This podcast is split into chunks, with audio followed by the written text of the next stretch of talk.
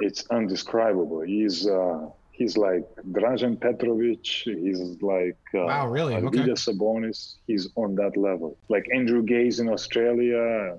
You know, he's a legend. But just my personal opinion, Nikos Galis is is. If, if you go back to those championships, European championships that Greece uh, used to play in these uh, against USSR and you know, Yugoslavia, and he was unstoppable. He was truly unstoppable. He was he was like Dražen Petrovic back in Europe, and it was another level.